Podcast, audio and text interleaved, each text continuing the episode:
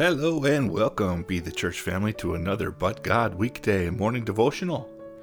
We are looking at Hebrews chapter 12, verses 1 and 2 today.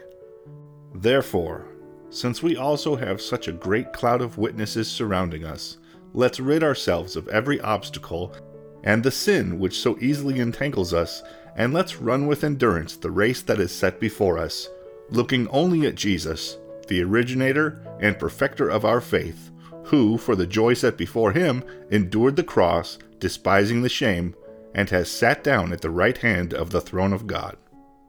Once again, I was led to Hebrews 12 by the Bible app. The Bible verse of the day was from later in the chapter, and it was just one verse, so I always wanted to know the context. Therefore, I went back to the beginning of the chapter. That's where we begin our scripture for today. Hebrews is such a great and awesome book.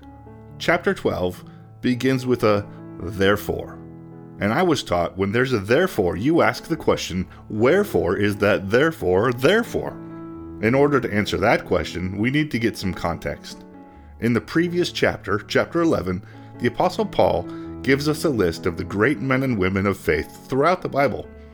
Paul is saying we have these, quote, heroes of the faith as examples. They were flawed, sinful, average, regular people, but God used them in spite of their flaws. The key for them was that they trusted who God was and they had great faith.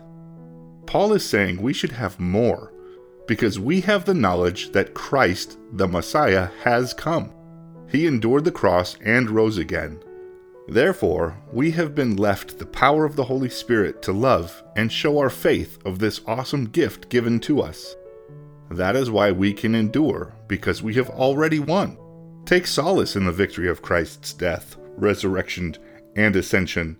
Share, through faith in love, with all whom we meet this joy, this awesome gift of the redemptive victory of Christ. Lord, we thank you for your perfect redemptive sacrifice on the cross.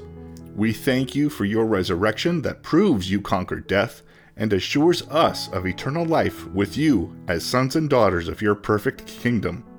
Help us to draw strength from the faith of others who have gone before us. Help us to rely on the Holy Spirit to cultivate the words of love that you have put on our lips to change the hearts of those we love that need to hear the gospel message. Shalom, blessings, press in, and press on.